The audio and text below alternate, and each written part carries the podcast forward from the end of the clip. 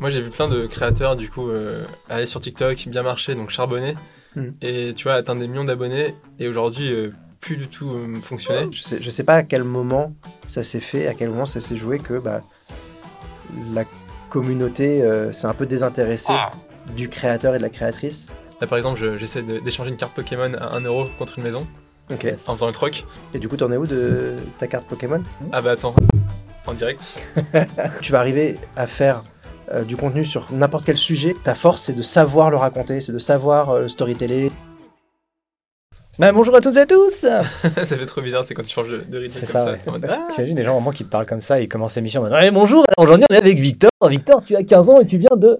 Il y a des gens qui parlent comme ça dans la vie. T'as Oui. l'impression que c'est des gens de la radio tout le temps. tu sais. Ouais, ouais. C'est pas que des gens de la radio, c'est des animateurs, genre euh, Ouais. l'animateur énergie fun radio, tu Ouais. sais. Ouais, c'est vrai que les animateurs, ils ont une intonation qui est trop euh, bizarre, tu vois. Alors vraiment, je vois pas de quoi tu parles, mais aujourd'hui on est là pour gagner un scooter et un intégral de Christophe Maé. c'est vraiment ça, ouais, c'est bizarre. Comment elle s'appelle d'ailleurs euh, C'est Elise CM qui faisait ça Non? C'est c'est elle hein, qui faisait ça le- de- sur TikTok. euh, Et pas Anna. Godefroy. euh, Anna, Anna Godefroy, Anna. Godefroy, voilà, pardon, je confonds les deux à chaque fois. Anna qui faisait, des, qui faisait des, de la vie de tous les jours en façon reportage. Imitation, ouais, c'était Ouais. très drôle.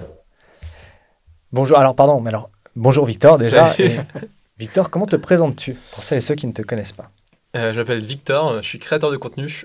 C'est Vito sur TikTok et aussi le guide ultime sur Instagram. Et Victor Apchi sur Instagram. Je fais plein de trucs différents. Et Victor.apchi, c'est un deuxième compte secondaire. Sur... Non, je, dis... je dis ça, ça se trouve, il y a un faux compte qui utilise Victor.apchi et du coup, c'est. Ah, un- peut-être, peut-être un spam. Mais en gros, euh, moi je suis passionné par le contenu, je fais des voyages à vélo, je fais des témoignages euh, d'inconnus, et sur Guide Ultime, je fais de la découverte de bonnes adresses à Paris. C'est c'est dur euh, de se présenter euh, quand t'as autant de diversité. Ouais, bah c'est. Et souvent les gens comprennent pas trop parce que euh, il y a des moments où j'ai envie de faire complètement autre chose, donc je me lance dans un nouveau défi. Là par exemple, je- j'essaie d'échanger une carte Pokémon à 1€ contre une maison en faisant le troc. trop bien. Et, euh, et du coup, c'est vrai que des- quand les gens te mettent dans une case, c'est difficile de, de faire autre chose. Mais en fait, TikTok laisse plus de liberté. Mhm. Parce qu'au final, tu vois, vu que ça arrive dans tes pour toi, Ouais. euh, on se pose pas trop la question de qu'est-ce que tu as fait avant. La question, Ouais. c'est est-ce que ce contenu à l'instant présent est, est intéressant? Et si oui, bah, ça marche. quoi. Et du coup, t'en es où de ta carte Pokémon? J'en suis à 100 euros là. C'est un... mal. Ah bah attends, en direct. on va faire une, une, une vidéo de vidéo. J'ai un truc à vendre. J'ai un truc, donc c'est. Euh, merde. Une promesse de don. C'est un resto pour deux, d'une valeur de 100 euros en soirée. Est-ce que vous pourriez m'échanger contre autre chose? Et là, vous êtes dans ma vidéo. Bouffe du, bouffe du riz, valeur 100 euros. Je t'ai trouvé un bon d'achat Fnac à 120 euros ou 150 euros. On va monter le, le truc. euh. T'as ça sur toi ou pas? Bah non, c'est ça, on Ah a oui, là sur nous. pas euh, sur moi. Vous avez rien ici qui vaut plus de 100 euros? Euh, Euh, si, mais c'est du matos audiovisuel. euh, beaucoup plus. C'est beaucoup plus que 100 euros. Pourquoi ça vaut un micro comme ça Je sais même pas. Ah, peut-être. pas Qu'est-ce que. euh, je- non, j'ai des petits trucs, euh, j'ai des petits trucs à 20 euros. Qu'est-ce que j'ai de. Si on met plusieurs trucs à 20 euros, il faut un truc. Hein. Ouais, c'est plus marrant si c'est un truc. Ouais, Alors là, tu me prends un peu de courant, mais. euh, J'avoue, comme ça, en direct. Je réfléchis, hein, je regarde. Un mais truc. C'est c'est- c'est le c'est Google Home là ou je sais pas quoi. Ah, mais c'est pas vous C'est pas nous, non. Justement. Mais euh, vu ce qui sert, euh, je pense que tu peux le prendre. Euh, non, faut qu'on regarde combien ça vaut les micros. Peut-être que ça passe. hein. Oh, Ça serait très drôle. Ah, mais on en a besoin pour après, Oui, mais euh, en fin de journée, ça va. fin ça de passe. journée. Ou c'est tout de suite. Ça dépend fin de journée, quelle heure Alors attends, est-ce qu'on est a le. C'est c'est 18h. C'est 18h. 18h. Mais je vais regarder combien ils valent parce que je, je sais pas, c'est le Rod Pod Mic. Avec le petit trépied, parce qu'attention, ça, ça vaut au moins. euh, on dit que c'est un bloc. Ça, si ça, ça je, passe. pense que je peux le refourguer euh, à bon prix, ouais. Eh 140. 115 euros chez Woodbrass. Eh, Ah, donc bah, tu- pas mal. techniquement, tu gagnes déjà euh, 15 euros par rapport. euh, 15 euros, c'est pas mal. Ok, je prends. Ouais, parce que, euh, parce que donc c'est c'est dur de d'arriver à faire autant de trucs différents. Nous, on est toujours euh, étonnés quand les créateurs arrivent. Alors, tu- toi, tu, tu, là, tu dis euh, avec TikTok, c'est plus simple. Ouais. C'est vrai. Mais il y a quand même euh, un savoir-faire de contenu qui est nécessaire pour pouvoir plaire malgré tout. C'est-à-dire que peut-être, tu vois, ça, veut dire que tu vas arriver à faire du contenu sur n'importe quel sujet, mais là, ce que tu ta force, c'est de savoir le raconter, c'est de savoir euh, le storyteller, le, Ouais. le, le targeter, euh, tu vois. Il y a quand même un truc, euh, je trouve ça difficile malgré tout, quoi. Ah oui, non, je dis pas que c'est facile. J'ai juste que c'est plus facile qu'à une époque. Ouais. Bah, par exemple, tu vois, ma vidéo là sur le troc de la carte Pokémon, j'ai mis sur Insta et sur TikTok. Ouais. Sur Insta, je, je crois que j'ai eu genre 1000 likes. Ok. Parce que je pense que les gens, ils ont rien compris. Ils se sont dit, mais ça n'a aucun rapport avec ce qu'on aime. Et TikTok, je sais pas, il y a eu je sais, 40, 50 000 likes parce que finalement, les gens se posent moins la question. Donc en fait, d'un point de vue créatif, TikTok euh, offre cette liberté. Ouais. Là où, par contre, Insta, où c'est génial pour moi, c'est que je fais une vidéo sur mon thème. Tu vois, sur le guide ultime, si je vais faire une vidéo sur un resto, je sais que j'ai au moins euh, 10 000 likes parce que les gens sont là pour ça et du coup, bah, tu vois, c'est beaucoup moins euh, Ouais. aléatoire, quoi. Et du coup, tu, tu prioritises certaines plateformes avec certains types de contenus ou tu t'en fous, tu lances et. euh, En fait, TikTok, ce qui est bien, c'est qu'il y a vraiment une grosse audience. Donc, c'est là où tu as possibilité de faire vraiment des vidéos virales. Et en plus, ils ont un, un modèle de rémunération qui est trop cool. Hmm. Donc, aujourd'hui, j'aurais tendance à dire que je priorise plutôt TikTok. Ok. Euh, Insta, j'aime bien aussi parce que Insta, tu fais des vidéos, elles peuvent être bien partagées. Et je me sens un- plus un vrai lien avec la communauté. Et j'ai l'impression que c'est plus stable. Tu vois, TikTok, je me dis du jour au lendemain, ils peuvent me bannir, c'est fini. ouais. Insta, j'ai l'impression qu'il y, a un- il y a un vrai truc, tu vois. Il y a une vraie connexion avec Ouais. les stories et tout. Donc je privilégie aussi. Et YouTube, un peu moins parce que je suis moins euh, expert. Et notamment, en fait, je prends tellement de temps à faire des vidéos verticales que je me pose pas du tout la question de la vidéo horizontale, tu vois. Et tu avais, commencé sur YouTube à l'époque, si je dis pas de bêtises. J'ai l'impression d'avoir vu passer des contenus et de me dire, et un jour m'a dit, euh, véridique, un Chris me dit, mais on l'a déjà vu. Je dis, mais, mais non, j'ai jamais vu cette personne. Et je suis remonté dans les vignettes, j'ai vu une photo, j'ai ah, mais si, Ah, ah, J'étais passé. cet enfant, je l'ai déjà vu pour le coup, quoi. C'est très drôle. Ah. en fait, il y a, il y a ça. Moi, j'étais un enfant de YouTube, tu vois. euh, quand j'avais découvert YouTube Space, mais je me suis dit, mais c'est trop bien et tout. Et j'étais venu, j'avais rencontré des YouTubeurs, j'étais trop heureux. Euh, mais à l'époque, j'étais moins créateur. J'étais plus consommateur et passionné par la création. Mhm. Mais j'avais pas du tout passé le, le saut de la création. Parce que, tu vois, en fait, à l'époque de YouTube, c'était vraiment un commitment. Tu vois, fallait acheter une caméra, fallait acheter un micro, des, des On lumières. n'avait pas les téléphones qu'on a maintenant dans les poches et qui permettent de faire Ouais. aussi des trucs très bien. Ouais. Et moi, j'avoue que j'avais pas le courage à l'époque de dire, ok, je vais me mettre en scène, parce que bah, j'étais timide, je suis encore un peu, tu vois, sur euh, le côté caméra et tout. Et en fait, c'est vrai qu'il y a beaucoup moins d'enjeux quand t'as ton téléphone. Tu vois, juste tu te filmes comme ça, euh, c'est pas comme prendre une caméra, faire machin, faire euh, salut les gars et tout. Donc ouais, ouais, c'était pour moi, euh, je rêvais un peu de ça, mais j'arrivais pas à dépasser le stade, parce que ça me sent- j'avais l'impression d'avoir une barrière à l'entrée folle. Et aujourd'hui, c'est beaucoup moins le cas. Et c'est pour ça que t'as autant de jeunes créateurs qui se lancent. C'est qu'en fait, t'es t'as un peu un talent, t'es marrant, t'es bon à la cam, bah tu rec, t'as habitude parce que c'est un, un outil que tu maîtrises déjà et ça part sur, sur internet. Ça et des outils de montage, notamment CapCut, qui est édité par le même, euh, par ByteDance, donc qui, euh, qui appartient à TikTok, Ouais. et qui te facilite les choses parce que finalement, un logiciel de montage où tu aurais utilisé 5% du logiciel, là on dit ah t'as besoin de ces 5 fonctions, bah elles sont là et Ouais. c'est beaucoup plus facile Ouais, aussi de clair. faire euh, des sous-titres. Bah regarde on te les fait, t'as plus qu'à valider, tu changes d'orthographe, ok Ouais. c'est bon c'est fait quoi. Et est-ce que tu te souviens du moment parce que donc historiquement TikTok, euh, Musical.ly à l'époque, à quel moment tu te souviens euh, du moment où tu as basculé euh, plus sur TikTok euh, Pourquoi, comment, tout ça? Moi, au premier confinement, comme plein de gens, Oui. je savais que TikTok allait devenir huge. Je disais, et c'est marrant parce que je disais à des potes créateurs, allez sur TikTok, faites des vidéos et tout, et moi j'en faisais pas, tu vois. Et, euh, et après, euh, en fait, j'aurais voulu faire des TikTok pendant le confinement, mais j'avais pas mon ordi. Et du coup, moi j'aime bien monter avec mon ordi, du coup j'ai rien fait. Et à la fin du premier confinement, là je me suis dit, je me lance. Et j'ai raconté en fait un voyage que j'avais fait en Asie, en Mm. partant de Chine à vélo. Et euh, à- partir de vieilles stories Instagram dégueulasses, tu sais, que j'avais retrouvé dans les archives. Et en fait, j'avais fusionné un peu tout ça avec une voix off pour euh, raconter un Ouais. peu. Mais ça a cartonné. Surtout parce qu'en fait, on pouvait pas trop voyager à l'époque. Ouais, grave. Ouais, et, euh, et du coup, je- là, je me suis dit, en fait, je me suis inspiré de Nas Daily, Ouais, euh, un gars qui faisait une vidéo par jour. Et il disait tous ces jours ça, il disait, faites une vidéo par jour, vous posez pas de questions. Et je me suis lancé en faisant ça, une vidéo par jour, et c'est là où ça a cartonné, et c'est là où j'ai réussi à, à transformer un peu une passion. Tu vois, j'aurais pu faire que quelques vidéos. En vrai travail, c'est vraiment grâce euh, à la discipline. À me dire, euh, je me pose pas de questions, que ça marche ou que ça marche pas, c'est une vidéo par jour, point, quoi. C'est comme ça que j'ai créé une audience, que j'ai un peu perfectionné ce que je savais faire et, et que je suis lancé, quoi. Le bon vieux une vidéo par jour dont on avait parlé avec Fabien Licard qui avait fait ça à Paris à l'époque. Un an, une vidéo par jour Mais sur YouTube en plus. Ouais. sur YouTube. Ça c'est. Oui, c'était. euh, Après, ça paraît. Déjà, ça paraît pas simple. Puis quand il disait oui, bah, je commençais ma journée à 6 h, je faisais tout ça. Et du coup, après, à midi, je pouvais commencer ma journée. Ah, d'accord. Donc 6 h à midi, c'était déjà que ça. Ouais, putain, c'est ouf. Bon. Et, euh, et tu parlais, alors je voudrais rebondir sur un truc que tu as dit, parce que c'est assez intéressant et c'est quelque chose dont on a déjà parlé, sur, alors j'aime pas dire la qualité, mais la différence de communauté que tu peux ressentir entre un YouTube, un Instagram et un TikTok. Ouais. Est-ce que toi, tu sens, euh, parce que tu as, mine de rien, tu as du, on peut dire que tu as du succès sur les trois plateformes, Ouais. je veux dire, enfin, surtout Instagram et peut-être TikTok aussi. Est-ce que tu sens une différence, ne serait-ce que dans les retours que tu parles de la communauté, de quand tu lances des appels sur un sondage ou une question, quelque chose ou- Ouais, complètement. Alors, euh, TikTok, c'est hyper vague. Je pense que la moitié des gens qui sont abonnés à mon TikTok, ils savent pas trop qui je suis. Hmm. Tu vois, et même souvent, euh, quand on reconnaît TikTok, tu sais, t'es un peu, ah, t'es le gars de TikTok. Tu sens qu'il n'y a, pas un- une attache euh, très profonde Hmm. avec tes abonnés, avec ta communauté.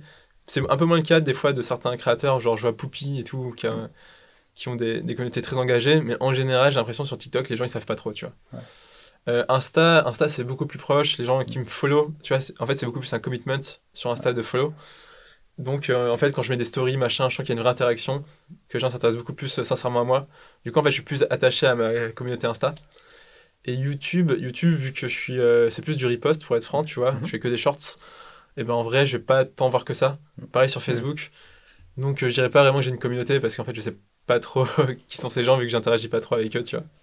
Bon, si vous écoutez ça et que vous le suivez sur les réseaux, il est quand même content que vous soyez là. hein, N'allez pas croire qu'il vous ignore ou qu'il n'a pas envie de vous voir. mais- Non, mais tu vois, ça, c'est un truc que je dis. euh, j'ai peut-être moins le sentiment d'avoir une communauté que plein de gens. Je suis trop content que des gens me suivent et je suis trop content de leur donner de la valeur. Mais tu vois, je pense que c'est ça comme échange. Le jour où je, je, je les intéresse plus, j'avais limite envie de dire aux gens, mais désabonnez-vous, c'est pas grave, tu vois. Mais, euh, Hmm. mais vraiment, je suis, moi, je suis là pour créer et pour apporter de la valeur dans ma création, quoi.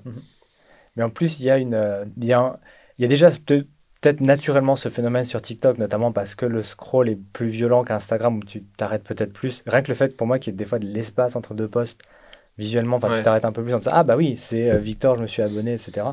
Euh, oui, c'est vrai qu'en plus sur TikTok, il y a cette tendance aussi de faire du POV, du POV pour les francophones, euh, de personnes qui en plus ne se mettent pas forcément en scène, tu vois, qui utilisent juste les mains et trucs, donc euh, qu'on voit aussi moins à l'image, donc ça crée ce double truc, comme tu dis, de Hmm. tu t'es abonné un peu par hasard et en plus tu vois pas toujours le visage donc Ouais. là, genre et des gros comptes hein, des fois j'avais des comptes qui ont des centaines de milliers d'abonnés je me dis personne ne sait euh, Ouais. ce qui peut être assez intéressant hein, parce que Bah, en fait, aussi, dans une session TikTok, je sais pas, tu regardais 50 vidéos qui font en moyenne 30 secondes. Donc, Avec les gens qui se mettent pas forcément tout le temps en scène à l'image. Donc, euh, comparé à un YouTube où tu passes 10 minutes avec un créateur, c'est pas du tout le même engagement. euh. si ouais Donc, il y, y a beaucoup moins ce truc de, de fan. Tu vois, moi, je vois quand les gens me voient dans la rue, c'est un peu en mode Ah, euh, Ouais. c'est cool ce que tu fais. Si, voient ce que je fais. hein. Sinon, c'est Ah, je crois que je t'ai vu sur internet. euh. ouais. C'est- on s'est déjà vu Ouais, c'est ça. non. Mais, mais c'est marrant parce que vous, vous parlez, vous décrivez euh, TikTok comme un truc un peu euh, déshumanisé, là, je trouve.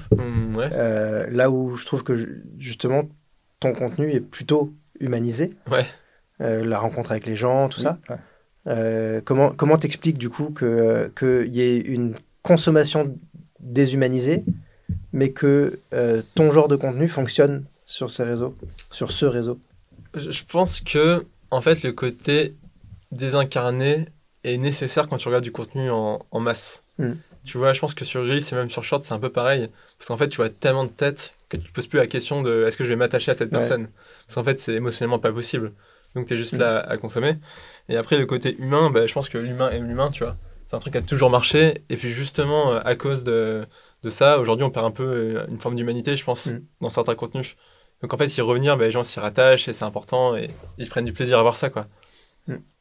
et après tu auras toujours des contre-exemples c'est à dire que tu as des personnes qui vont jamais montrer par choix ou pour coller aux tendances de la plateforme à pas se montrer et d'autres qui au contraire dès le début bah, comme tu dis vont prendre le téléphone Hmm. Vont se retrouver en mode selfie et vraiment être toujours présent à l'image ou comme on parlait tu sais des, des contenus voix off mais avec les personnes maintenant qui s'incrustent qui mettent fond vert Ouais. derrière euh, qui incrustent le contenu et qu'on voit visuellement à l'image euh, Ouais. pour faire du commentaire ou du react des choses comme ça Non, après, après moi, ce- moi, ce que je trouve étonnant avec TikTok aussi, c'est la starification. C'est, euh, euh, il y a, il y a- y a y beaucoup, beaucoup de créateurs et de créatrices qui se retrouvent avec des communautés qui sont pas hyper euh, engagées.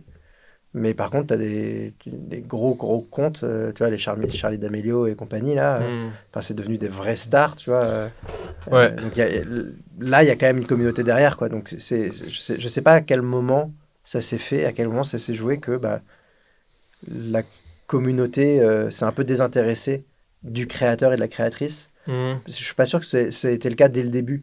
Est-ce que c'est pas quand euh, justement il y, a- il y a eu euh, un peu l'essor de TikTok où tout le monde est arrivé sur TikTok?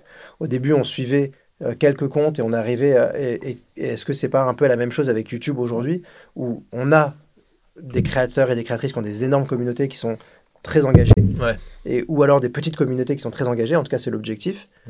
Euh, mais aujourd'hui on a tellement de créateurs, est-ce qu'on va pas arriver au même fonctionnement de ben, on regarde du contenu avant de regarder un, un créateur ou une créatrice quoi. Ouais, je pense qu'avant, on était vraiment centré sur le créateur. Mm. Tu vois, tu cliquais sur une miniature de Squeezie parce Ouais. que tu voulais voir la dernière vidéo de Squeezie. Aujourd'hui, c'est plutôt, on est centré sur le contenu. C'est ça. ouais. Tu vas regarder le contenu parce qu'il paraît intéressant en- aux trois premières secondes. Et, et après, il y a quand même ce truc du tu fais du très bon contenu régulièrement, bah, des gens euh, commencent à s'abonner, commencent à s'attacher à toi. Mais c'est une manière très différente de ce qu'il y a eu à l'époque de YouTube. Ouais. Donc c'est c'est pas du tout. Déjà, il y a beaucoup plus de créateurs, Ouais. il y a beaucoup plus de vues aussi, parce que les vidéos sont beaucoup plus courtes. Donc on, on est dans un, dans un modèle qui change et où vraiment la création se démocratise. Et ça, je trouve ça génial, parce qu'en plus, il y a de la place pour euh, plein de Ouais, niches, tu vois. Et ça, c'est c'est cool.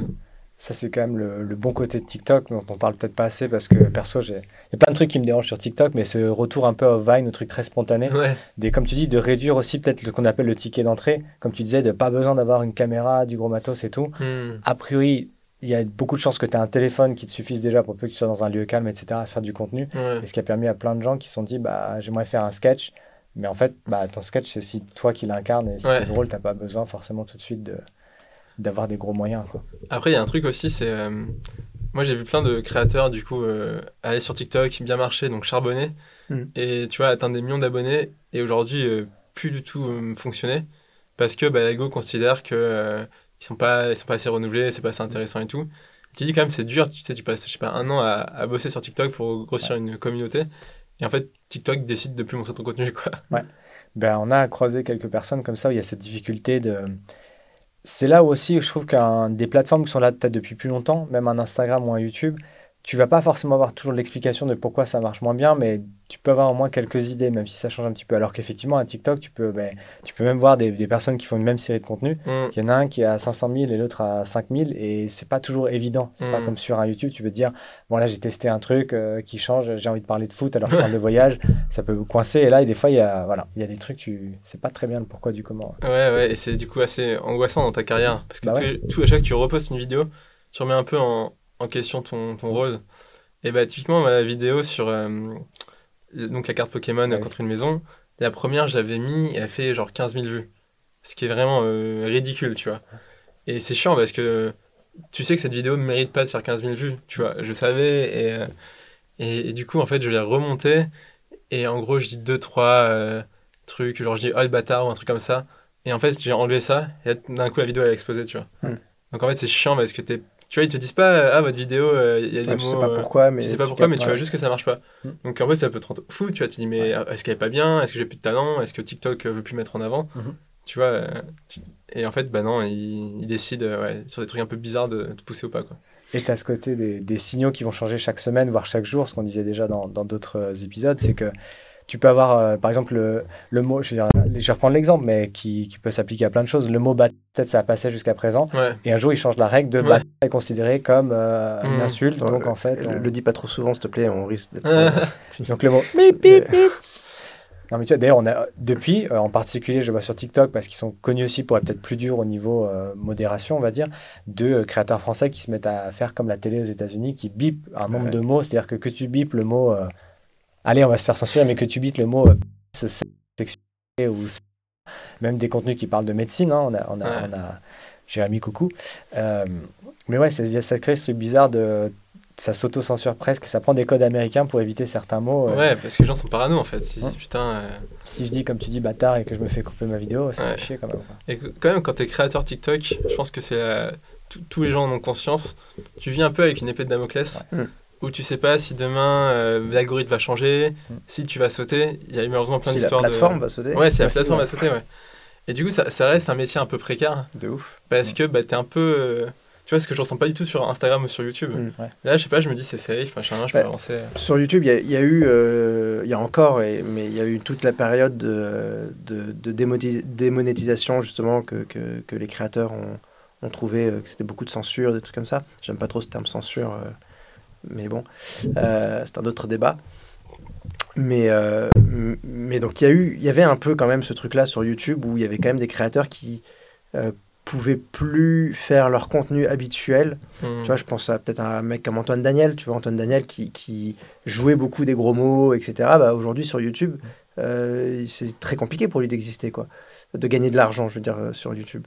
Euh, donc il y a eu un peu ce, ce truc-là sur YouTube, mais c'est à moindre échelle par rapport à TikTok, en effet, et ne serait-ce que, bah, en effet, le, le fait que YouTube est une plateforme installée depuis des une décennie, euh, plus d'une décennie, euh, on sait qu'elle va pas sauter demain, quoi. Tu vois, en plus avec Google derrière, enfin, tu vois, on sait que tout- Ouais. alors que TikTok, C'est un les- risque, quoi. tout- Toutes les polémiques, toutes les histoires. c'est ouais. ça, Ouais. c'est un risque. Tu as, plutôt intérêt à à pas mettre tes œufs dans le même panier et, et à tout de suite te diversifier sur d'autres plateformes parce que euh, Hmm.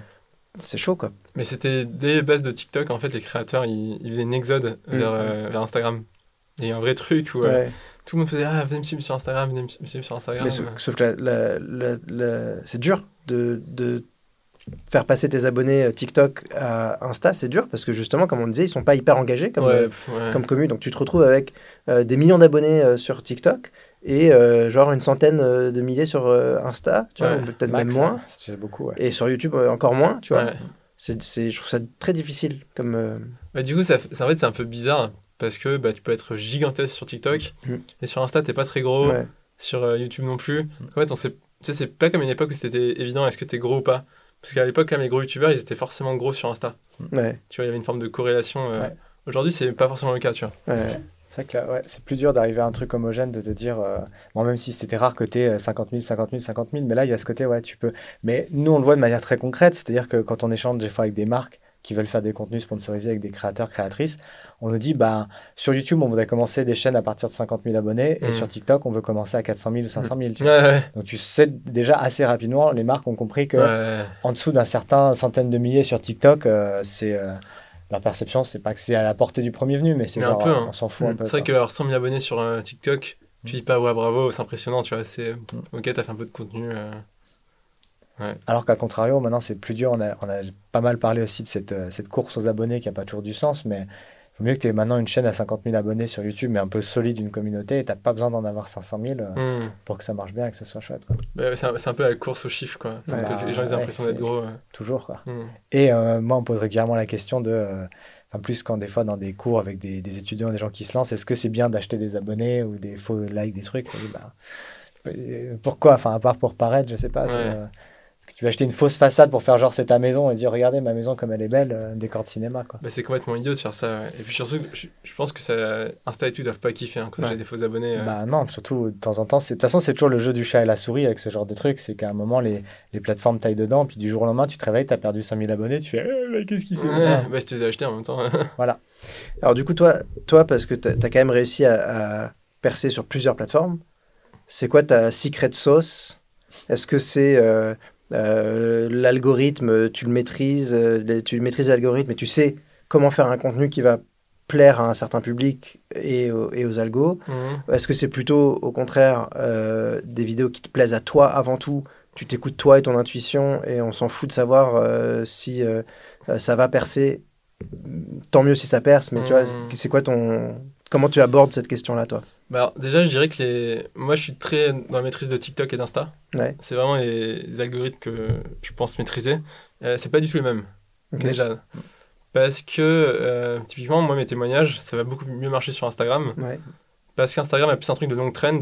Ouais. Où si ta vidéo elle est bien, les gens ils vont la partager. Du coup, d'autres gens vont la voir, ils vont la partager. Et du coup, ça peut vraiment grossir un peu organiquement avec des partages. Ok. TikTok, il va te la pousser à fond pendant 48 heures et après, elle va disparaître. Mm. Donc, euh, c'est pas pareil. Euh, Insta, ils sont beaucoup, tu peux être beaucoup plus patient dans ce que tu racontes, prendre ton temps, poser une situation. TikTok, faut que les trois premières secondes Ouais. soient un carton et garder un ouais. rythme de ouf. Parce que c'est très dépendant à ça. Et après, globalement, pour garder un bon rythme, c'est raconter des histoires. Storytelling Ouais. avant, tout. Tu vois, quand tu dis euh, est-ce que je fais des vidéos pour les vues ou parce que ça me plaît, forcément, c'est parce que ça me plaît. Mais typiquement, tu vois, quand je suis parti, euh, j'ai fait Paris-Dakar à vélo, et euh, je me suis dit comment je peux raconter ça? Et du coup, bah, sur TikTok, j'ai vraiment pris le langage du storytelling qui fonctionne sur TikTok. J'ai pas juste raconté comme je raconterais euh, à n'importe qui, Et- Ouais. parce que bah, je sais que c'est ça qui faisait que ça, ça allait être plus poussé par l'algorithme. Alors, c'est quoi pour toi le storytelling euh, Est-ce est-ce que. euh, parce que je, alors, je, je suis un grand fan de Casey Neistat sur YouTube, qui est le maître du storytelling sur YouTube. Euh, et quand lui, il te raconte son storytelling, c'est euh, acte A, acte B, acte C, tu vois, en trois actes. 1, 2, 3 plutôt. Euh, tu, tu, c'est exactement le même qu'au cinéma, tu vois, c'est juste réduit sur une, euh, Mm. une, une vidéo de 10 minutes. Est-ce que le storytelling que toi tu crées sur TikTok, c'est la même chose ou c'est une autre, nouvelle forme de storytelling selon toi? C'est, tu peux reprendre un peu les règles de la narration euh, du cinéma. Ouais. C'est un truc qui marche toujours. Après, c'est un petit peu différent dans le sens où déjà déjà il faut un début avec une immense accroche. Mm. Tu vois, faut vraiment que ce soit hyper impactant les quatre premières secondes. Et après, euh, après tu fais un petit peu les règles. Tu vois, tu as un problème, tu essaies de résoudre, tu as du conflit. Mm. euh, tu vas à droite, tu vas à gauche. Après, il y a un plot twist. euh. donc non, ça reste assez proche. Et donc, toi, toi, quand tu écris ton contenu, tu réfléchis comme ça. C'est, Ouais. c'est- c'est- tu te poses. Est-ce que c'est un truc naturel euh, parce que euh, avec l'expérience et tout, tu sais maintenant story, storyteller. Et donc, euh, alors, attends, faut que je raconte mon Paris Dakar. Bon bah forcément il y a ça. voilà l'acte 1, euh, Mhm. voilà le, le conflit, voilà le plot twist. Ou est-ce que c'est vraiment tu te poses et alors attends, je- il faut que je construise comme ça. Ouais. Tu vois Mais en fait, c'est ça. Souvent, quand il se passe des trucs dans une journée, je note. Mhm. Tu vois, sur Paris-Dakar, je notais tous les éléments intéressants que j'avais vécu dans la journée. Et après, le soir, je me posais devant un Word, euh, tu vois, un fichier blanc. Ouais. Et je me dis, OK, comment j'ai raconté l'histoire En mettant un vrai focus au début pour que ça paraisse euh, impactant. Et après, vraiment en racontant l'histoire, euh, en essayant de faire des connexions logiques entre les trucs. euh. Donc vraiment, en fait, mon- ma vidéo se crée vraiment à l'écriture. Et après, j'illustre avec des images.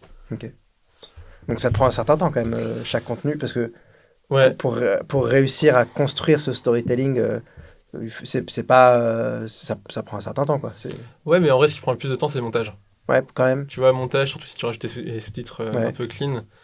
L'écriture, j'ai une écriture assez intuitive. Et, et le problème aussi, c'est quand j'ai pas d'idée, j'abandonne un Ouais. peu, tu vois, je suis en mode vas-y. euh. Et, et c'est con parce qu'en fait, tu, tu peux vraiment t'épuiser au montage, mais il vaut mieux s'épuiser au storytelling et Ouais. monter bof qu'avoir un super montage et en fait un mauvais storytelling parce que sinon ta vidéo elle sera pas vue quoi. De ouf. Donc je pense que les gens, ils, parfois, ils, ils sous. Ils sous-valuent, enfin, dévaluent l'importance du, euh, du, du Sous-côté. Sous-côté. Sous-estime. Et, euh, et donc tu passes beaucoup de temps au montage, tu disais? Ouais, une vidéo, c'est peut-être euh, entre une et deux heures de montage, voire trois des fois. Pour des vidéos d'une minute. Et pour l'instant c'est toi qui montes toujours? J'ai un monteur pour euh, quand je fais un peu plus des vlogs, c'est-à-dire qu'il n'y a pas vraiment de storytelling, c'est Ouais. genre un format, c'est quoi ton resto préféré? Donc je fais ça avec des guests, tu vois. Et, et j'ai un super monteur qui a vraiment compris mes codes et les codes Mm. de l'application. Après, je passe toujours une- entre une demi-heure et une heure euh, derrière Mm. pour euh, modifier des trucs, affiner. Mais il me fait gagner, euh, je sais pas, 4-5 heures. Ouais. Ça, c'est vraiment, tu vois, du, du truc où tu filmes et après tu dérush et t'as un, un gros temps en dérush. Donc c'est pas mal de bosser avec quelqu'un aussi, ça. Ouais, de ouf. Ah bah, c'est ce que, oui, on- c'est même le- ce qui revient souvent, c'est que la première personne a pris en tant que créateur de contenu à, à trouver, embaucher, c'est pas facile, c'est un monteur ou une monteuse, quoi. Ouais, mais en même temps, tu vois, des gens comme euh, Casey Neistat ou Lena Situation, en fait, le montage est tellement dépendant de ton storytelling que moi, je sais que je pourrais jamais euh, déléguer une. J'avais essayé. Bah, euh, Casey, il avait fait à un moment donné, euh, il y a eu pendant presque un an, il avait euh, travaillé avec Dan Ma- euh, Mace ou Massé, Ah ouais, ouais, ouais. ça se c'est très bon d'ailleurs. ouais. qui depuis est, est, euh, le monsieur euh, MrBeast euh, sur sa chaîne, euh, enfin celui qui gère la chaîne euh, philanthropique de MrBeast. Ah ouais, c'est vrai? Donc il, il cartonne, ça marche trop trop Mais bien. il faisait des YouTube à une époque, il a fait, il, avait fait sa, il avait fait sa propre chaîne et il cartonnait, mais il a, il a été débauché par MrBeast. euh, en fait, ils ont fait un, un truc ensemble, euh, euh, je sais plus pour quelle raison. Je crois parce que en- ça se passait en Afrique du Sud ou je sais plus quoi, donc il, parce qu'il Mace, il est de là-bas. Ouais.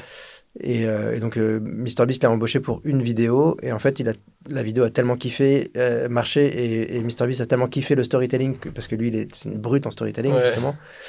Euh, bah, il lui a dit, vas-y, euh, je te file les clés de la chaîne philanthropique et, et ça cartonne. Ouais. Et donc Casey a travaillé pendant un an avec, avec Dan et c'est lui qui faisait les montages de Casey. Ah ouais Et, ça, et on voyait pas trop la différence. Pendant un an? Ouais. Ouais, Attends. ouais, pas- pas- presque un Ben, an. après, euh, je pense que c'est la différence quand tu. euh, imagine, toi, tu as, euh, tu as Casey qui commence à bosser quelqu'un. Si tu as 50 vidéos de ce que tu as fait à montrer sur telle plateforme, tu peux montrer ça à un ou une bonne monteuse qui, après, il y aura toujours des petits trucs à affiner, mais qui peut un peu comprendre qui tu es, ce que tu fais. Quoi. Ouais, mais tu, mais tu vois, en fait, euh, j'ai vraiment besoin de fact-checker. Hein. C'est Ouais, vrai que je te grave. crois pas, mais je trouve ça ouf. Parce qu'en fait, c'est c'est tellement dans ta journée, tu, tu tournes un peu en connaissant ton storytelling. Il y a des trucs qui sont vraiment dans ma tête. ouais, Donc en fait, pour l'expliquer, à la limite, il faudrait que je fasse un, de document, mais je Ouais. perdrais tellement de temps à le faire que. c'est plus rapide de le faire toi-même. Bah ouais, c'est clair. Écoute, je, je, je connais pas leur fonctionnement, Ouais. euh, mais tu le vois dans, dans, dans les vlogs euh, de cette époque-là où tu vois Dan euh, monter, tu vois Casey être derrière lui à, à regarder le- la, la V1 et tout. Enfin, tu vois, donc. euh, ouais. tu, tu- Et après, Dan a choisi de repartir vivre en, en Afrique du Sud. Donc il a, il a quitté New York et, et il, a, il a retrouvé sa meuf en Afrique du Sud et donc il a arrêté. Et c'est là où il a monté sa propre chaîne. Enfin, il avait déjà un peu de sa chaîne, mais c'est là où il a vraiment développé sa chaîne. T'imagines euh, tant que Casey devait gagner à pas monter quoi. De ouf. Et puis en vrai c'est c'est un peu le rêve parce que le montage c'est cool mais c'est chronophage. Ah bah, ça prend du temps et même euh, ouais, le truc le plus chronophage, je pense. Quoi. c'est clair. ouais. Ouais, si. Et, que- et comme tu dis, en plus, c'est- pas des montages. Enfin, tu vois, si on prend les exemples de Casey, c'est pas des montages extrêmement durs techniquement parlant. Ouais.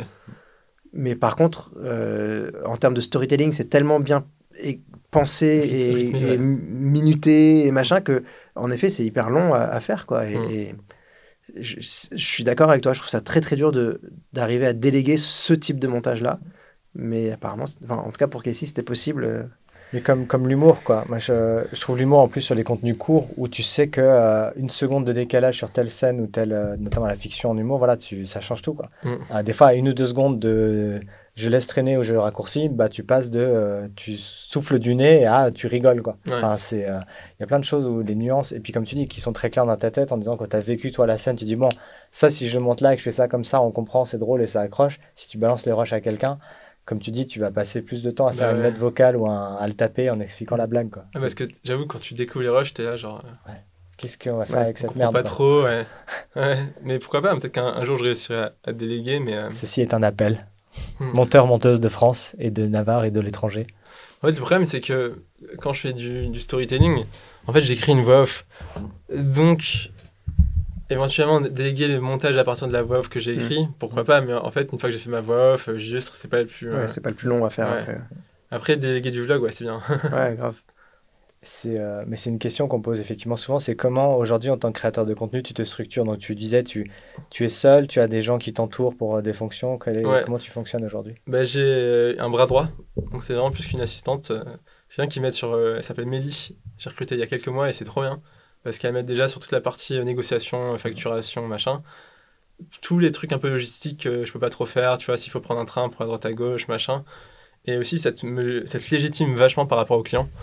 Tu vois, ça a l'impression de, ouais, c'est un gars important, il a un- une assistante. et ça, c'est con, mais en fait, tu peux négocier plus, tu Ouais. peux être moins dispo. Quand tu es dispo, on respecte plus ce que tu dis. Donc, c'est, bien pour ta légitimité.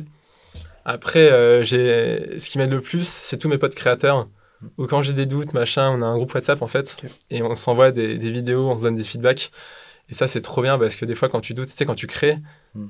des fois, tu sors des trucs, j'ai aucune idée si c'est bien ou pas bien. Genre, Ouais. je suis vraiment, je n'ai plus d'émotion par rapport à, à ça. Ouais, t'as besoin de quelqu'un qui dit non, cette vidéo c'est de la merde, Ouais. ne la sors pas. Non, mais Bon, qui- ok, des fois, il, il débloque des trucs de fou, tu vois, que t'as pas vu. Mm. Et, euh, et moi, c'est pareil, des fois, je regarde des vidéos, je fais des feedbacks. Je vois des vidéos trop bien et je dis, mais putain, ça, c'est nul de ouf.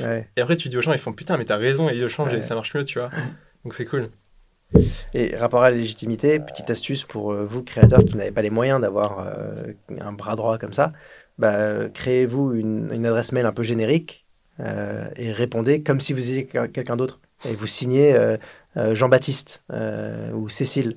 Et vous faites croire que vous êtes, quel- vous êtes l'agent ou l'assistant de... Ça marche très bien. Mettez un intitulé Ça- américain, je suis co-CEO, CTO, ça, ça founder. permet de, ça permet de, en effet, négocier plus facilement, quoi, Ouais. avec plus de Si distance. vous appelle au téléphone, vous changez la voix. Oui, oui, c'est Victor, enfin son assistant.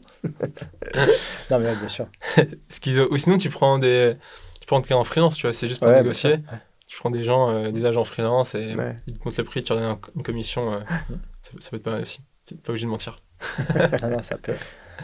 Et si vous n'avez pas encore de groupe WhatsApp, bah, peut-être trouver des amis motivés qui vont vous conseiller. Si vous avez une blague, vous n'êtes pas sûr, montrez-la à des gens qui ne sont pas forcément sensibles à ce que vous faites et, et regardez leur action, s'ils soufflent du nez, s'ils sourient, s'ils rigolent. Ouais. C'est un bon test aussi. ouais. Après, moi, je trouve c'est bien de montrer. euh, tu vois, les vidéos, c'est que des gens qui sont à fond dans la vidéo. Ouais. Donc, en fait, c'est hyper pertinent. Parce que si je, je remonte à, à des proches ou à des potes, en fait, des fois, les gens, ils ont des avis, mais ça va dans tous les sens. Donc, en fait, juste, t'es plus paumé qu'autre chose.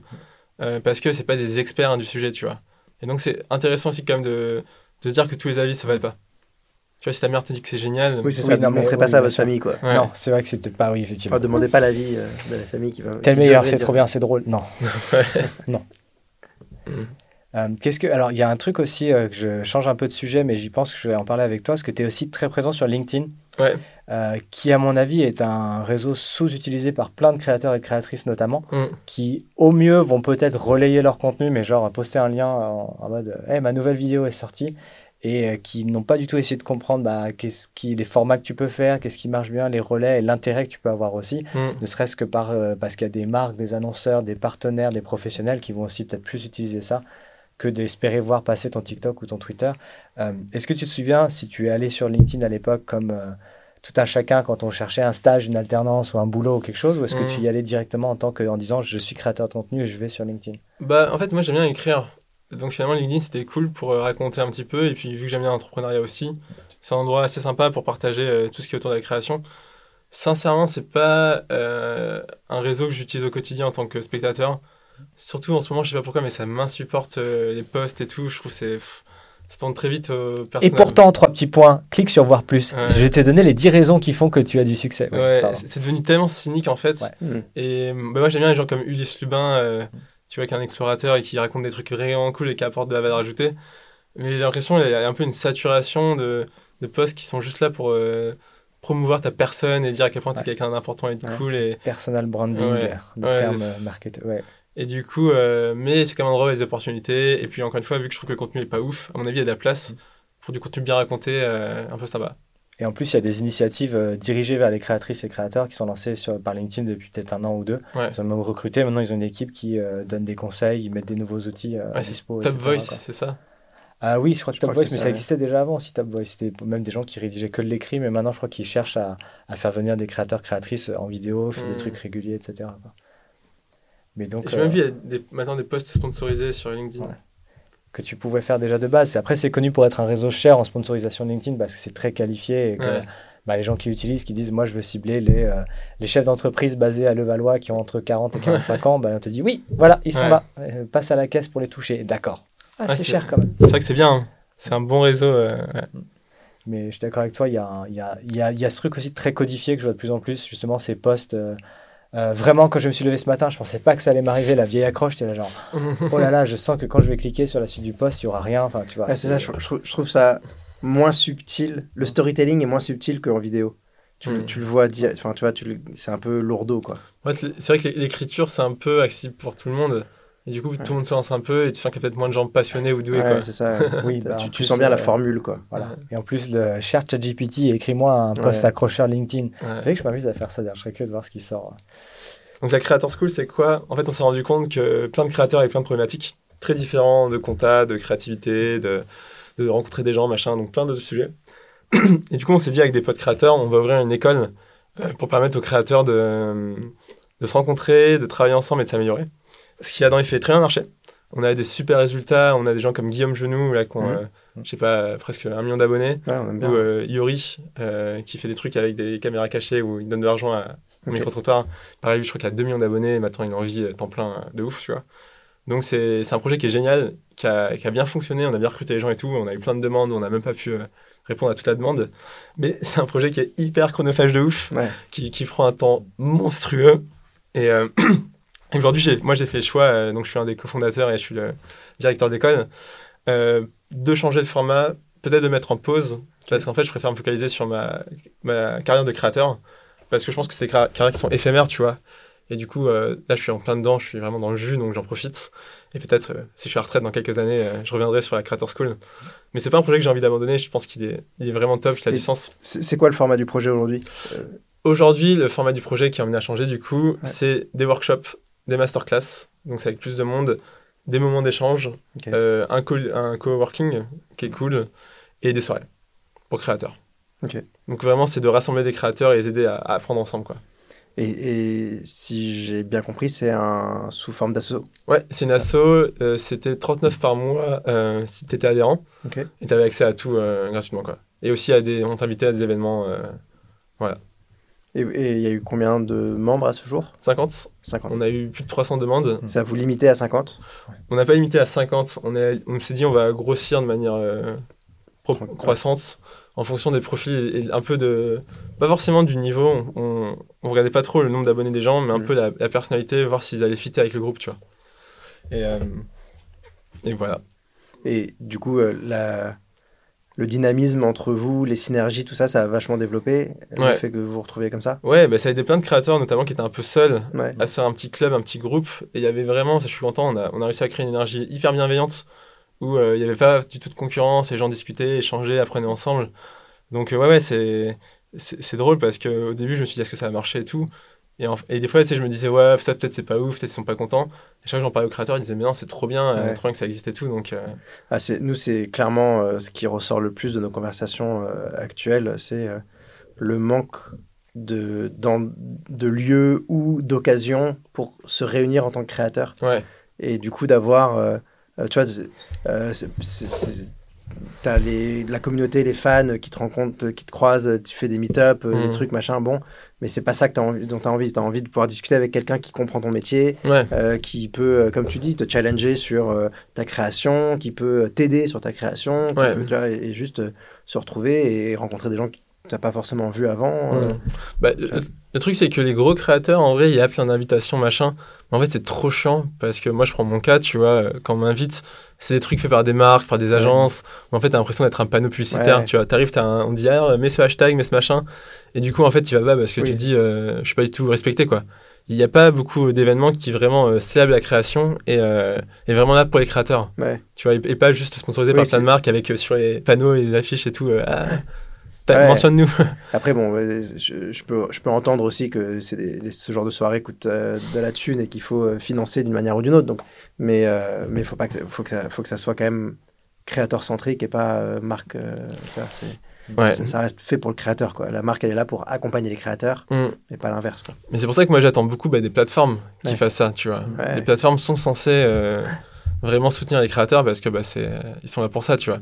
Je pense que malheureusement les agences ont plus tendance à soutenir les marques, ce qui est ok, hein, parce que eux, c'est leur business, mais du coup bah, les créateurs s'y retrouvent pas, quoi. Ouais, de ouf. Et c'est pour ça qu'il n'y a rien qui existe aujourd'hui. Je pense qu'il y a des choses, euh, même, en plus il y a eu cette tendance après les dérives euh, des gros MCN qui avaient des centaines de créateurs à revenir vers des agences plus petites. Donc je pense que quand tu es dans une agence, Mm. je pense qu'il y a beaucoup de choses qui sont faites en interne. Des agences comme peut-être 10, 20, 30, 40 créateurs, créatrices. Donc là ils vont organiser des sorties, des trucs, etc. Mais si t'es pas déjà dans la même agence, et même ce qu'on voyait déjà à l'époque, c'est-à-dire que même des fois de rencontrer des gens qui sont pas forcément dans ton domaine aussi, Mm. d'activité. Tu vois, je sais pas, quand, quand est-ce que tu as croisé des créateurs euh, ou créatrices euh, cinéma, bricolage, euh, beauté, lifestyle, enfin, tu vois, de, Mm. de mélanger aussi un peu. Nous, on a eu des belles histoires qu'à l'époque, on travaillait chez, chez YouTube, mais c'est vrai qu'il y a. Peut-être après, ça a tendance à peut-être laisser les niches entre elles, et tu vois, à, à part peut-être des avant-premières de films ou des trucs, mais sinon, ça va vite être. euh, Ouais, mais encore une fois, est-ce qu'ils se mélangent hein Je pense pas. Ben ouais, c'est ça. Quoi. Et après, la question, c'est que bah, il y a tellement de créateurs qui sont différents que du coup, tu vois, moi, euh, tu me mets une créatrice mode. euh, après, bon, faut voir ce qu'elle fait, mais c'est peut-être pas forcément la personne avec qui j'ai le plus d'affinité parce que bah, j'ai pas forcément retrouvé dans son contenu sans avoir aucun jugement sur, sur la qualité. hein. Mais juste dire, bah, moi, euh, ce que j'adore, c'est storytelling, c'est l'aventure. donc, euh, Ouais, tu vois, c'est c'est marrant parce que l'exemple est très parlant. euh, parce que je, je partage ton avis là sur ce, que, sur ce que tu viens de dire. Et en même temps, euh, quand on était au YouTube Space, on faisait euh, des, des masterclass avec des, des top créateurs qui s'adressaient aux créateurs émergents. ouais.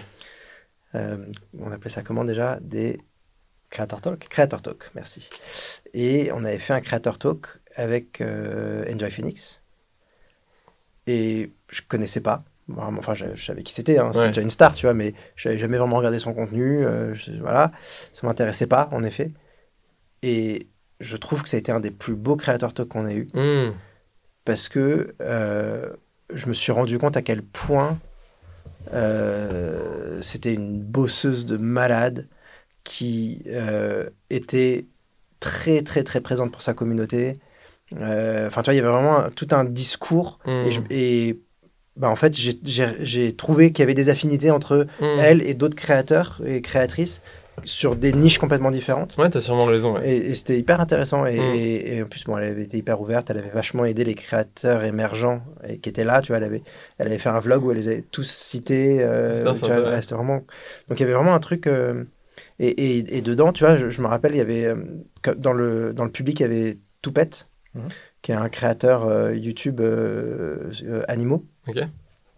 Donc rien à voir avec, Mm. avec Marie, tu vois. Et pareil, ça a trop euh, il, Ouais.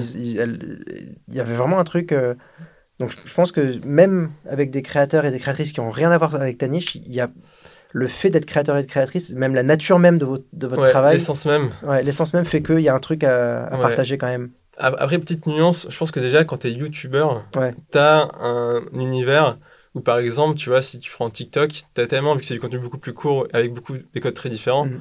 euh, Bah, il peut y avoir plus de différences. Ouais. Après, je pense que tu as raison, hein, sur, sur le fond, sur, il y a toujours des trucs où tu te Ouais. retrouves, où- parce que ça reste un peu l'essence même du, ça, du créateur est, est similaire, ouais. c'est clair.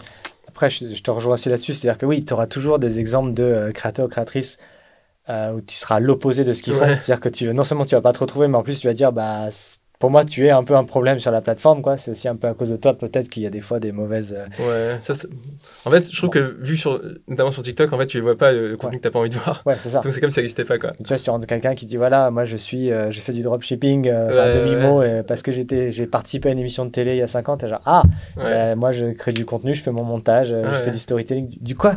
Euh, D'accord, non, mais c'est, c'est cool, trop bien.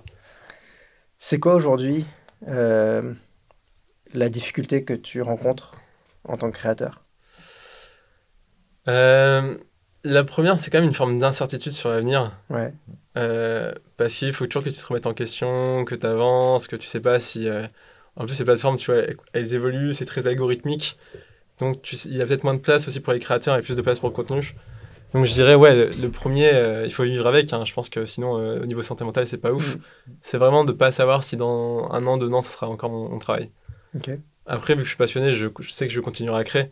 Mais c'est sûr que si demain, j'ai plus de reach pour. euh, peu importe la raison, ouais. ça sera frustrant, tu vois. Parce que t'es- en tant qu'auteur, tu es content que ton travail soit vu, quoi. C'est clair. Donc je dirais c'est ça, pour moi, le, le plus gros enjeu, la plus grosse problématique. C'est compliqué comme euh, difficulté parce qu'il y a pas beaucoup, de solutions. Ouais, c'est clair. Ouais, il n'y a pas beaucoup de solutions. Enfin, tu vois, genre, euh, euh, peut-être qu'un jour, euh, tu vois, j'adorerais qu'un jour YouTube arrive avec un bon, les gars, on va arrêter le rêve cher, mais maintenant on va vous salarier. Ouais, t'imagines On va vous donner. euh, Non, mais tu vois, ça, ça- ça serait possible. On vous donne peut-être un peu moins d'argent, tu vois. Vous, vous gagnerez peut-être un peu moins d'argent, mais euh, je te paye euh, 3K par mois. Ouais, Tu t'engages à faire X nombre de vidéos. Et euh, peut-être que s'il y a moins de X milliers de vues, bah, euh, euh, je te paye un peu moins. Ou inversement, peut-être que je te paye que 1000 euros par mois. ouais. Et, et si tu fais plus de vues, bah, je vais te donner un peu plus d'argent, tu vois. Mais qui a, un- qui a un salaire de base, quoi, tu vois. Ouais, une sécurité. Ah, Une sécurité, ça serait, ça serait ouf, tu vois. et Je suis sûr qu'ils bon, ils peuvent pas faire ça avec tout le monde, Oui, hein, bien entendu, c'est mais compliqué parce qu'apprétu deviens aussi en tant qu'employeur, tu responsable des contenus. il de, y, a, il y a tout un truc à, à- à craquer. Tu peux, c'est pas juste mais tu vois, le- Mais cette l'idée idée, même de la sécurité, Ouais. ça, serait un truc. euh, Mais bah, une sécurité qui marche trop bien, c'est genre Patreon ouais. ou Ouais. Tipeee en fait. Ouais. Où tu sais a priori le nombre de gens qui te, qui te typent. Ouais. Et t'as quand même une vision long terme. Parce que même si t'arrêtes de faire du contenu, tu Mhm. c'est dégressif le fait que les gens Ouais. se désabonnent. Donc euh, ouais, l'abonnement, euh, l'abonnement, je trouve, est un- une manière incroyable de- d'apporter de, la- de la Tu- pérennité chez les créateurs. T'as ça, toi? Non, et pour l'instant, je me verrais pas trop le faire parce que euh, je pourrais le faire hein, peut-être sur un Instagram sur les portraits. Mm. Parce que typiquement, ça, c'est clairement un truc que je peux pas sponsoriser. Ouais. T'imagines, ça serait vraiment drôle. Genre, je pose une question. C'est quoi le jour le plus difficile de ta vie avec Nutella bah, après, je sais pas, parce qu'il me semble avoir. Je suis quasi sûr. euh, je pense à. je vais écorcher son nom, une créatrice qui est américaine ou canadienne qui s'appelle Toraya, je crois, qui fait aussi beaucoup de portraits avec des questions assez fortes. Ok. Et si tu trouves un sujet qui. Enfin, euh, j'aime pas l'exemple que je vais dire, mais j'ai peur de dire une connerie. C'est une marque, je crois, de. De, de serviettes hygiéniques, ou je sais plus ce que c'était, une marque américaine, mais qui est allée sur des sujets qui gravitent autour, tu vois, de leur thématique, qui veulent Ouais. aborder. Et ça peut aller, tu vois, toi qui restes sur peut-être un sujet, Hum, et que ça peut se faire de manière intelligente. Quoi. Bien sûr, je dis pas, euh, Ouais. raconte-nous la fois où tu as voulu euh, te suicider. Ah, ah ben, grâce au nouveau pot de pâte à tartiner, tu Mais non, mais tu vois, mais- c'est- c'est- alors euh, c'est compliqué, mais par exemple, euh, alors c'est, c'est, c'est- j'écoute pas mal de podcasts américains euh, et il y a euh, euh, une plateforme qui s'appelle BetterHelp qui est un, un- du psy, de la psy en thérapie en, en ligne, quoi, hum. euh, qui, qui fait de la sponsor de beaucoup, beaucoup de, de gros podcasts ricains. Ouais. Euh, tu pourrais avoir des trucs comme ça euh, Oui, mais- français, tu vois. Tu vois, sur podcast, c'est facile. Tu mets une coupure pub de, Ouais. euh, Oui. de 20 secondes où tu dis machin et après tu lances. euh, Ouais, Sur du format court, c'est plus difficile. ouais, sur le format court, c'est dur. ouais. Ouais. Mais dans tous les cas, je pense que c'est pas le bon modèle. Ça, Ouais. c'est un truc où je pourrais Mm. dire, bah voilà, ça, ça me prend du temps, de l'énergie, j'ai besoin de. Ouais. Si ça vous plaît. euh, Ouais, Je pourrais essayer à la fin, tu vois, je mets juste un truc. un petit carton. Ouais, si ça vous plaît, retrouvez mes. euh, Ouais. Mais c'est vrai que il y a, mais c'est pareil. Je pense qu'il y a un- cette tendance qui vient peut-être plus des États-Unis, comme des fois qui sont euh, précurseurs, notamment sur le domaine du, du marketing digital et des de la créateur économie, euh, de marques qui vont aussi aller sur des sujets et qui, euh, qui vont faire du brand content, mais intelligent. Il y a Mailchimp qui avait fait un Mm. court métrage. Euh, qui parlait donc euh, d'immigration, de racisme et de violence avec, euh, j'ai oublié son nom, l'acteur incroyable. euh, Je- ça me reviendra pas. On, Ah pareil, on va le Ouais, mettre là. c'est- C'est Riz Ahmed, je crois, si je dis pas de conneries. Ici, qui avait fait ce court métrage incroyable. Déjà, si tu sais pas que c'est du brain content, enfin, c'est un court métrage très fort et très violent, très dur. Mm. Et c'est juste discrètement, dit, euh, je crois que c'est Mailchimp d'ailleurs qui dit Mailchimp présente, mais tu le sais Ouais. même pas, et qui, Mm. qui allait sur des sujets où euh, Ouais. jamais t'aurais cru qu'une marque a payé pour faire un truc aussi fort au Aussi niveau fort, message et violent, quoi. Parce que justement, tu, euh, on a du mal avec le terme influence, Ouais. qui peut être bien et qui est devenu très péjoratif et euh, pour ceux qui ont l'image, il y a ça. Mais tu fais partie de ces quelques personnes, je trouve, hein, dans ce que je connais de tes contenus, qui ont su utiliser aussi leur influence Mm. pour justement bah, aider des personnes, enfin avoir vraiment une influence positive. Quoi. Ouais, Donc comment toi tu te places par rapport à cette notion qui est un peu Ah. compliquée, qui englobe plein de choses, ouais. et alors que tu es la preuve que des fois on peut avoir justement de l'influence qui met toucher des gens et Ouais. vraiment euh, changer des choses. Ouais, ben en tout, j'ai. Enfin, je dis j'ai, mais c'est plutôt on, parce que c'est grâce euh, à la communauté.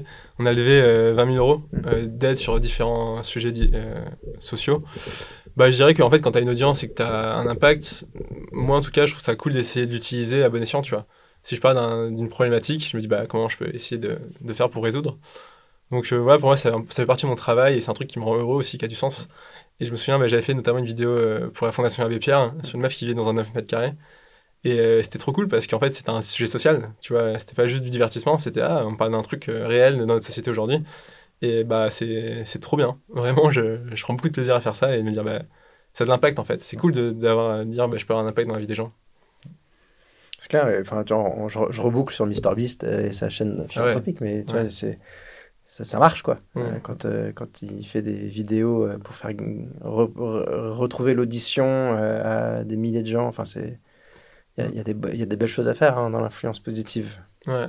Ce Ouais, qui est- c'est. ouais. Ce qui est dur aussi dans le cas de MrBeast, c'est que peut-être il a mis le curseur, c'est-à-dire que les actes en soi sont bien, et après certains lui reprochent d'aller peut-être trop Oui, dans le oui. sensationnalisme et tout, où justement on a fait retrouver la vue. En fait, bon, c'est une opération de la cataracte, donc c'est pas exactement ça, ça, mais en vrai, moi, je, moi, enfin, en tout cas, moi, derrière mon écran, je me dis, de toute façon, il l'a fait. Donc, Ouais, euh, c'est clair. je m'en fous. euh, tu vois, tu me dirais, euh, t'as fait un titre putaclic en disant, elle a retrouvé un logement grâce à ça. Si la finalité est que Ouais. la, la personne va mieux, vit mieux, bah, et même, mieux, si, euh, même si euh, derrière euh, euh, il y, a un tru- il y a un truc un peu plus genre euh, c'est fait pour gagner de l'argent parce qu'il fait plus de thunes sur sa vidéo qu'il en aura dépensé euh, dans son action euh, positive.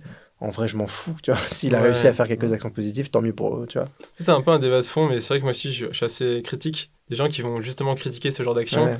Et leur dire, mais en fait, si c'est si important pour toi, peut-être essaye de faire ce que toi tu voudrais voir, plutôt que c'est critiquer clair. ceux Bah qui ouais. font pas assez bien. C'est clair. Ça, c'est la base de tout. Je, je, je Ouais. plus sois, j'ai envie d'appuyer euh, sur le bouton bleu, genre. On devrait avoir ça. Tiens, de la prochaine Ah, on genre, euh, genre, oui, euh, ou tu sais, ok comme dans les assemblées où il faut pas applaudir, Ouais, mais pas je fais quand même un gros à Ah. deux mains. Ouais. Un gros, je suis tellement d'accord. Allez, on enchaîne avec euh, les petites questions, Question mitraillettes. Qui est ton créateur ou ta créatrice préférée? Euh, Très très dur comme question, Ah ouais. super dur. Euh, moi je suis très fan des vlogs de Lena Situation. Ok. Je trouve que c'est une Bon très euh, très Ouais. inspirante. Bah, euh, storytelling à donf, quoi. Ouais. Tu vois, Ouais, genre, ouais. Pour le coup, euh, elle maîtrise bien. hein. Une chaîne ou un compte, parce que c'est pas que YouTube, euh, pas trop connu, coup de cœur à faire découvrir. Putain, il y en Ouais, avait tu un peux- que j'ai Tu peux ressortir ton envoyé. téléphone.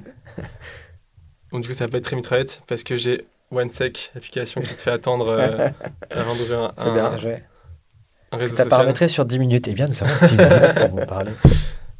Et alors, je vous ouvre ça. Donc, c'est un créateur américain qui fait du voyage Mm. que je suivais quand il était tout petit et là, il commence vraiment à percer. C'est stylé. Ah Je putain, le suivais pas. quand il avait 5 ans. et- Merde, attends, je regarde dans son. Parce qu'il n'y a pas de réseau en plus? Il n'y a pas de réseau. Euh, Alors, j'ai j'ai envoyé à Armand justement sur. euh, Du coup, je vais sur WhatsApp. Je rattends. euh, euh, C'est Adam quelque chose. Adam Boro. Adam Boro, on le met là, là. quelque part. Adam Boro, c'est un gars qui, qui voyage et qui fait des vlogs euh, voyage, mais avec un super storytelling sur TikTok. Donc, c'est Range pas ton, téléphone trop vite, Ok.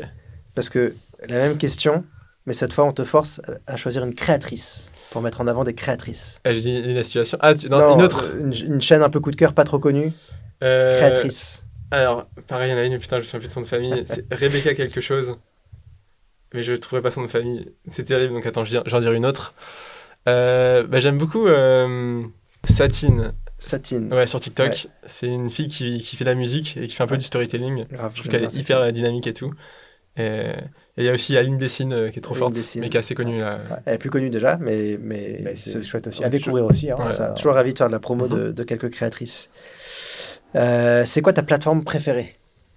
Ouh. Franchement, euh, c'est TikTok. Hein. TikTok. Ouais, c'est là où il se passe plein de choses, où il y a plein de viralité. euh, je trouve que c'est. Notamment, c'est là où il y a la jeunesse. Ouais. Donc, en termes de créativité, euh, je vois plein de choses hyper intéressantes. C'est aussi celle que, sur laquelle je perds le plus de temps, quoi. Donc, c'est un peu amour. En tant que consommateur, tu veux dire Ouais. Ouais, la moraine. euh, ouais. Ça ressemble à quoi le projet de tes rêves? Ah, je sais pas, je dirais un, un projet qui aurait beaucoup d'impact, qui rassemblerait plein de gens, tu vois. Un truc un peu qui me dépasse et qui, Ouais. que les gens se souviendraient.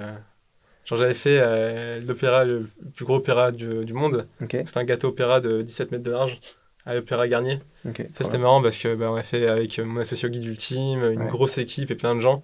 C'était trop cool de voir un, un projet monté comme ça qui, qui nous dépasse de ouf, quoi. Grave. Euh, c'est quoi ton meilleur souvenir en tant que créateur? Euh, j'ai fait une OP à La Réunion où en fait, euh, au début, ils voulaient que je fasse genre un tour d'hélico, un hôtel, machin. Et en fait, je suis arrivé, j'ai pété un câble parce que je me suis dit, euh, c'est pas du tout moi. Ouais, Et je les ai convaincus de me laisser partir en vélo faire le tour de l'île. trop bien. Et, euh, et donc, c'était pas du tout le P, hein, tu vois. Ouais, mais Mais ils ont dit oui. Et, et j'étais trop heureux parce que j'ai passé ma meilleure vie. J'ai fait du contenu qui a cartonné. Et, euh, et j'étais payé pour ça. Donc, Ouais. euh, c'était vraiment. c'est c'est incroyable. le rêve, quoi. Ouais. C'est quoi ton meilleur souvenir du YouTube Space? Moi, j'étais trop fan de YouTube Space. hein. Vraiment, j'étais là, genre. Alors, je me souviens, il y avait une soirée qui était réservée aux gens qui avaient plus de 100 000 abonnés. Ouais, J'avais réussi à m'incruster. yeah, bien joué. Bravo. Merci, merci. Comment t'avais fait? Dis-nous, c'était quoi le En fait, c'était hyper simple. Tu mettais juste un URL et tu mettais ce que tu voulais comme URL. Ok, donc on a, on a- normalement on devait vérifier, mais Ouais, ouais. c'est passé à la trappe, quoi. soirées, il y avait du monde. Ouais, ouais, ouais. J'avais mis un URL d'un pote et tout. euh, Bien joué. donc j'étais rentré et, euh, et c'était trop marrant parce que je voyais plein de youtubeurs pour la première fois que je, je suivais sur internet. Et, et j'étais aussi très fan des Creator Talk. Ouais. Du coup, quand, moi, c'est c'est ce qui m'a inspiré ouais. aussi à la Creator School, tu vois. C'est euh, ben, voir des créateurs et de faire du vrai feedback euh, Ouais.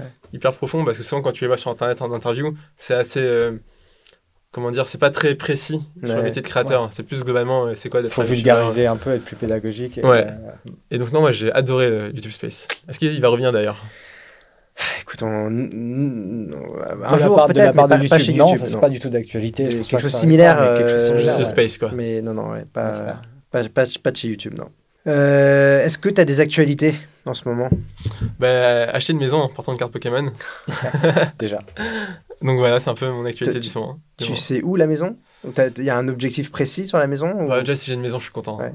et après, on verra. et, et, et du coup, euh, c'est- c'est c'est quoi la, la somme euh, finale de la maison? Parce que tu peux avoir une maison à, à 50 000 euros euh, dans plein milieu de la Creuse, euh, comme une maison à 1 million. euh, tu vois, enfin, Ouais, bah pour l'instant, je me base quand même sur plutôt une petite maison de campagne. Après, on verra. hein. On verra si on met un jacuzzi ou pas, tu vois. Enfin, Ouais. ça dépend de plein de choses. Et dernière question, c'est quoi ton restaurant préféré à Paris? Ouais, c'est dur. Moi, un que je cite souvent, c'est Kodawari Ramen. Ouais, Parce que les ramen sont incroyables. et Le décor est incroyable. Le service est incroyable. C'est ouf. c'est un sans faute. Et si vous savez pas encore ce que c'est, il y a Alex French Guy, qui maintenant s'appelle Alex, qui a fait une vidéo sur l'endroit où il va en coulisses et il montre les lieux. Et normalement, si vous avez encore un doute en avoir entendu Victor en parler, vous regardez cette vidéo et vous y allez clair. directement. c'est clair. Trop bien. Et ben écoute, merci beaucoup pour ce petit, euh, ce Avec petit moment. plaisir. Maintenant j'ai faim, voilà, merci. Ouais, grave. Euh, On, sort, on sort de déj et j'ai faim bah ouais, quoi. mais j'ai faim quand même. T'as vraiment faim euh, Bah là, tu vois, tu as parlé de ramen et tout. Je suis genre, ah ouais, en fait, Et euh, surtout, il a pas pris son dessert. j'ai pas encore pris Oui. le dessert sucré. Ah, ton pic euh, d'hypoglycémie. Ouais, c'est ça, faut que je fasse un petit pic. Euh, bah écoute, merci beaucoup. Bah, avec grand plaisir. Euh, donc, on, bah, suivez-le sur tous les réseaux euh, possibles et imaginables. Tout est en description. Voilà. Les liens vers Instagram, TikTok, euh, tous les autres Il est, comptes sur, euh, il est sur MySpace et sur euh, Copain d'avant. Sur Euh, est- Skyblog. Très Sur actif Skyblog, sur Skyblog. Méfie-toi, parce qu'il y a peut-être un y a- Skyblog qui il y a un petit retour de Skyblog. Il est euh, effacé. D'accord. Il est effacé depuis longtemps. Je connais un paquet de gens qui, qui ont perdu les accès et qui n'ont pas réussi à Ah, l'effacer. quoi. c'est drôle Ouais. ça. ouais. À qui j'ai dit ça l'autre jour, mais un, un- plus quelqu'un qui est devenu un peu connu qui me dit Ouais, j'en ai un qui traîne. J'ai dit On va Non, mais ça. euh, normalement, même moi, j'arrive pas à le retrouver. Tout. Je dis Non, mais toi, d'accord, mais il y a des, il y a des C'est- psychopathes qui vont le retrouver. c'est très drôle. Ça fait un très bon mème après. Trop bien. Et ben écoute, merci à toi. Avec merci plaisir. à toutes et à tous euh, de nous avoir regardés slash écoutés. On se voit très bientôt pour des nouveaux sujets forts comme euh, MySpace versus Skyblog. Il y a peut-être un truc à faire. euh, Un épisode spécial avec Skyblog, comme l'épopée Skyblog. Vas-y, on part sur un autre truc, on relance une heure d'enregistrement. L'histoire de Skyblog. L'histoire de Ça serait Skyblog. marrant. ouais. Après, c'est un peu trop loin maintenant. Ouais, pour, euh, Ouais, mais ça va toucher les, les trentenaires, même plus. La nostalgie, quoi. quarantenaires, Ouais. Et ben, on se dit à très bientôt. Et puis en attendant, bah, crée, publie. Et recommence. Salut